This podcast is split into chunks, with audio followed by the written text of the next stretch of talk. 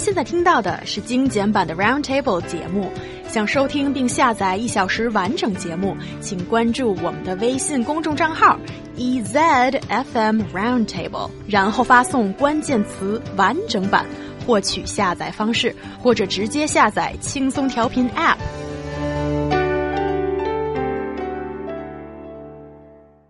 When you have a question, how do you get an answer? There is an app for it now. Paying for knowledge apps are getting ever so popular. Most recently, Wang Sicong, son of Chinese real estate tycoon Wang Jianlin, the richest man in Asia and also an internet celebrity himself, has already made 240,000 yuan by answering only 32 questions. Hmm. Yeah, I see faces being made in the studio. So is there a future for these money-based knowledge sharing question and answer apps? Yang, why don't you try to explain this for us a little bit? How do these uh, money-based knowledge sharing apps work? Yeah, I shall see a few things about how this works. This Fenda, an app which allows people to get their question answered by professionals or hear the answers, of course, for a fee, is becoming popular among Chinese internet users.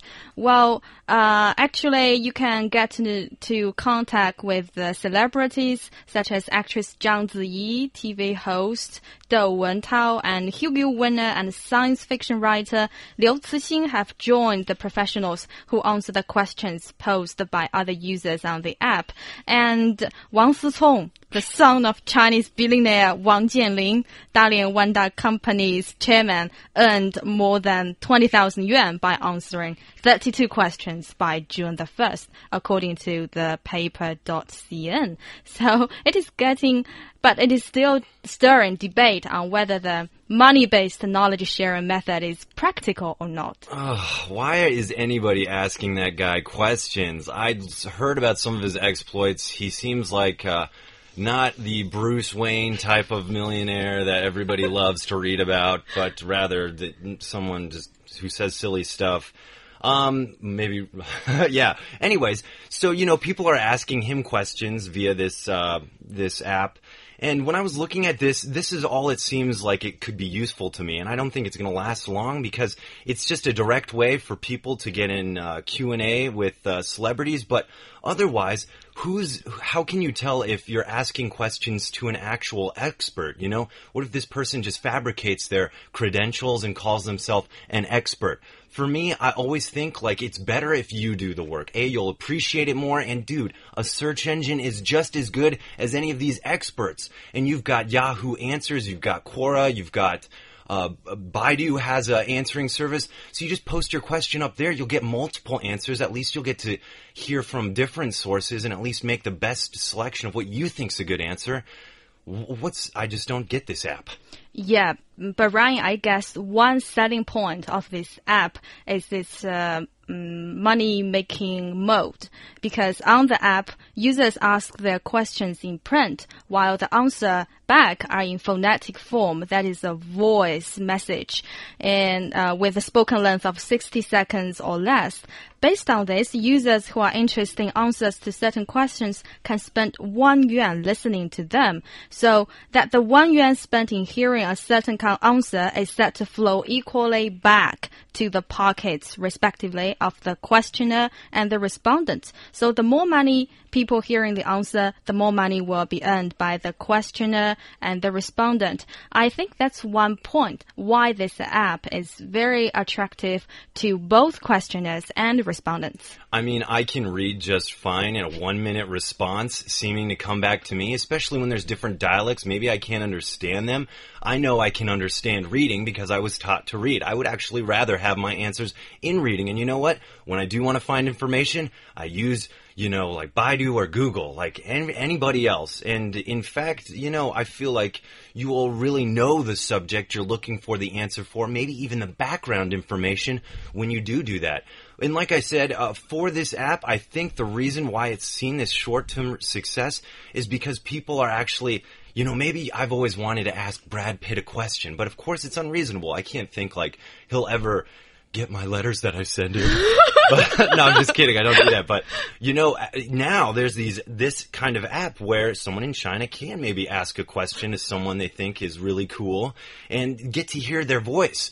But for under the guise of it actually being like uh, giving you good answers from legit experts. I don't trust that. I mean, I'm all about fact checking. I'm all about actually making sure I find the expert. I decide who that is rather than just these kind of celebrities and whatnot we're seeing. Yeah, and that shows a fundamental difference why Ryan Price, you are a journalist and also it, I feel a little bit uncomfortable singing praises to the face of Ryan Price. and uh, I'm listening. Okay, kind of intelligent guy. Uh, yeah, and he does his own research, and he's happy to go through that sometimes slightly arduous but independent looking for the truth kind of journey when most of us internet users are dumb and lazy. and I'd say I'm kind of one of those people. So if I can be spoon fed the answer to my weird question that I cannot just get from Baidu or Google immediately, then maybe I shall resort to one of these uh, Q&A apps. Yeah, well, look, I want to stop you here and say, first of all, you're wrong because you're smart, awesome, and uh, I really love working with you. You young, right back at you as well. Yeah. But I do want to say that I do think that this is can be pretty cool on some other levels. Like I had mentioned, this is an interesting way to talk to people you wouldn't normally be able to talk to. Now, let's say I really admire Jack Ma, and all these journalists ask Jack Ma really good questions about how he became successful and how he did what he did. But I'm like, guys, you aren't asking the right questions. I think there's a better question that none of these journalists are asking. Now you can be the journalist under these kind of guys, under this app. Maybe you can ask a really good question. And if other people listen to your answers from that question, you can make money off of it. So actually, I think this could make uh, the average person kind of like a journalist in that they could be asking the really good questions to know how to build a company or how they became successful that these uh, already established journalists aren't asking. But not and and many people, not every people are as smart and Oh, as, you're saying nice things to him again. We should we should tone that down a little bit. Oh, okay, okay, okay. No. Okay. so I think it's, m- it's it has more uh, thing to do with the celebrity Yeah. and less with the professionalism and journalism because people are curious about what the celebrity think on a certain issue and they love to pay for that. Um, and the interesting money making model, it is attracting people to ask questions and earn money through it. Yeah, I think that's an interesting model, but it works for celebrities. Mm. And I think with this new app, it's working towards its advantage to get that publicity it needs by probably hiring these uh, big celebrities like the uh, like like Wang Sicong, Zhang Ziyi, and even Liu Cixin. But this is not sustainable. If this wants to be a knowledge sharing platform that can also bring economic benefit for both parties involved, then celebrity factor can only be the wow factor for five seconds. Mm-hmm. And at the same time, I don't like the direction this is going. This is promoting that knowledge should be charged. You know what I mean? These experts, like if you wait, if you post something on Yahoo Answers, you might get one of these experts taking a day or two, but eventually getting that answer for free.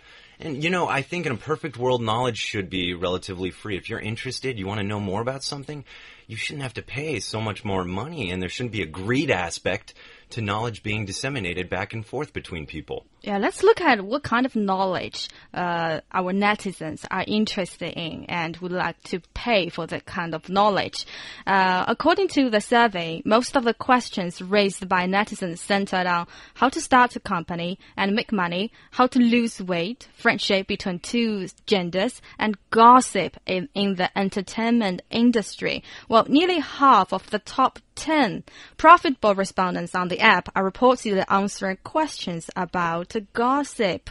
Well, I think people will soon get bored with the gossip related questions and what they really need to solve in daily life are questions about certain knowledge and expertise. So that has something to do with whether this app is sustainable or not.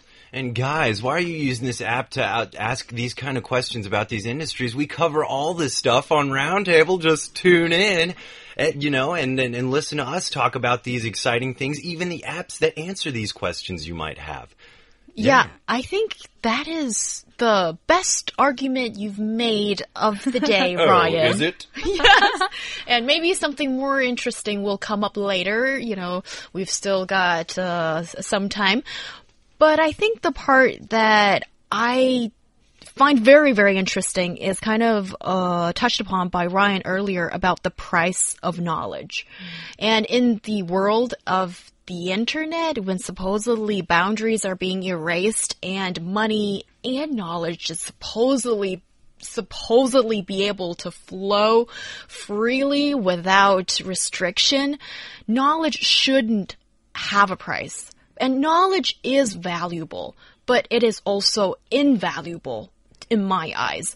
And it should be one of those instruments that anybody who's got onto the computer and should be able to trade and to absorb. That is what I think. Right. It shouldn't be given to those who can just afford it. It should be made available to everyone in a perfect world, and that's what I think. I'm right there with you, Young. Oh, great. We agree on one thing today, Ryan. Oh my God. and also, I think it's time for Chinese to uh, to strengthen the awareness of intellectual property protection. Yes, definitely that should be written um, in big letters for people to know. Definitely. But what this app has been trying to do is actually not new at all. And we have this other vibrant community of supposedly, according to Zhihu company, says that they have 50 uh, let's say 50 million active users that live in that vibrant community to do what? That is to answer each other's questions.